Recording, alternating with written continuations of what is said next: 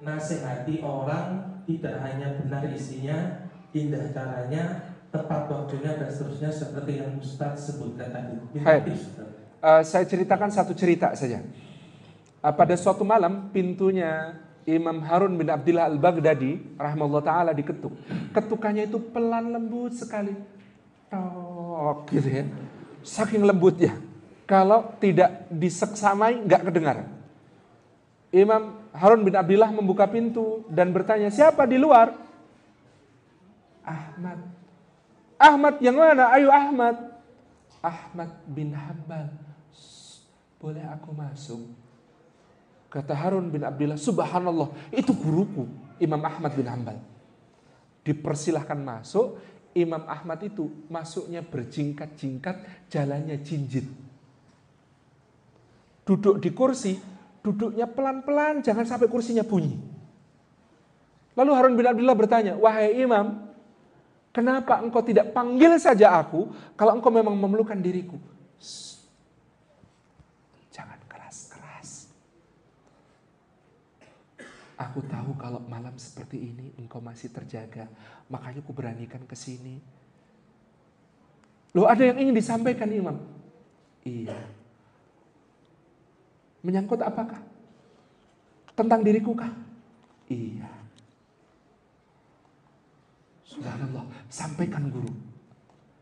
Gini Harun, tadi siang aku melihat engkau mengajar murid-muridmu. Ketika engkau mengajar tadi, murid-muridmu duduk terkena panas matahari, sementara engkau ternaungi bayangan pohon. Lain kali jangan begitu. Kalau kau sedang mengajar, Duduklah dalam keadaan yang sama dengan murid-muridmu. Sudah ya, aku pamit dulu.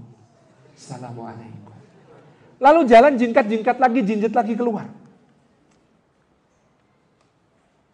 Kata Harun, inilah guruku Ahmad bin Hambal. Beliau bisa saja tadi siang ketika aku ngajar itu bilang, "Weh Harun, jangan kayak gitu." Bisa. Beliau berhak untuk itu, tetapi tidak beliau lakukan menjaga wibawaku di depan murid-muridku.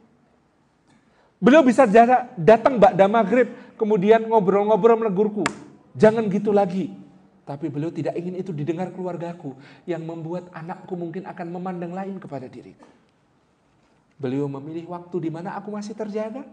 Beliau datang dengan sembunyi-sembunyi, bahkan seakan-akan tidak ingin setan tahu untuk memberikan nasihat kepada aku. Ini nasihat yang luar biasa. Kalau nasihat pribadi, sampaikan secara pribadi. Sampaikan lembut-lembut. Kalau bisa serahasia mungkin. Karena orang menghargai nasihat yang diberikan seperti ini. Tapi kalau untuk penerima nasihat, untuk penerima nasihat kayak kita-kita ini, nasihat itu permata. Apa pun cara memberikannya, terima lawang permata. Oh nasihat itu ada yang disalamkan dengan rahasia titip titip ya gitu ya? Ada. Nasihat itu juga ada yang kemudian digaplokkan. Gini. Tapi permata gitu. Ada juga yang ditimpukan ke muka gitu. Tapi permata aja. Kita terima. Kalau kita sebagai penerima nasihat. Ada perkara-perkara yang kemudian gitu ya di dalam memberi nasihat ini menjadi kunci kesuksesannya. Di luar itu niat niatnya adalah benar-benar keinginan menyampaikan kebenaran karena Allah agar dia kembali ke jalan Allah. Bukan karena kita ingin merasa lebih baik pada dia. Aibnya nasihat kalau si pemberi nasihat merasa pasti bahwa dirinya lebih baik daripada yang diberi nasihat. Sekira pilih waktu yang tepat gitu ya. Kita akan menasihat sesuatu tapi dia lagi baru saja dapat musibah. Nanti dulu, tunda dulu sampai hatinya longgar, sampai hatinya lapang. Bahasa juga begitu, kita bisa pilih.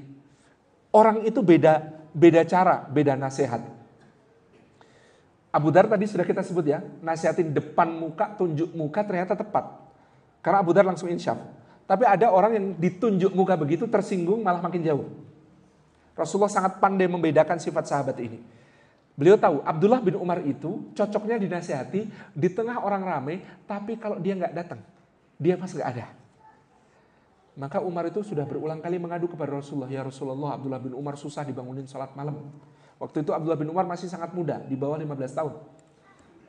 Abdullah bin Umar susah dibangunin sholat malam. Itu pengaduan Umar. Tapi Rasulullah nggak segera menegur dan memberi nasihat. Enggak. Nunggu satu kali di majelis Rasulullah tidak hadir Abdullah bin Umar. Lalu Nabi SAW bersabda seakan-akan sambil mau layah-layah begitu. Dan mengatakan sebaik-baik lelaki adalah Abdullah bin Umar ketika dia sholat malam. Beliau bersabda begitu. Nah akhirnya majelis ketika bubar, orang-orang ketemu Abdullah bin Umar. Eh Abdullah bin Umar, Masya Allah, tadi Nabi menyebutmu. Gimana sabda Nabi? Kata Nabi, sebaik-baik lelaki adalah Abdullah bin Umar ketika dia sholat malam. Jelep. Jadi memang strateginya beda-beda. Untuk setiap orang tidak harus sama. Ini keterampilan Rasulullah. Bisa dibaca dalam kitabnya Syekh Muhammad Saleh Al-Munajjid gitu ya. Bagaimana Rasulullah memberi nasihat. Indah sekali.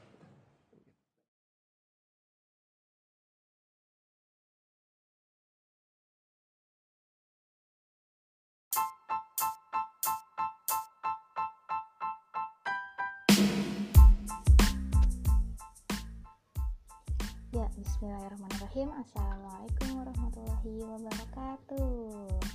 Selamat datang di podcast Anissa. Selamat berbelanja.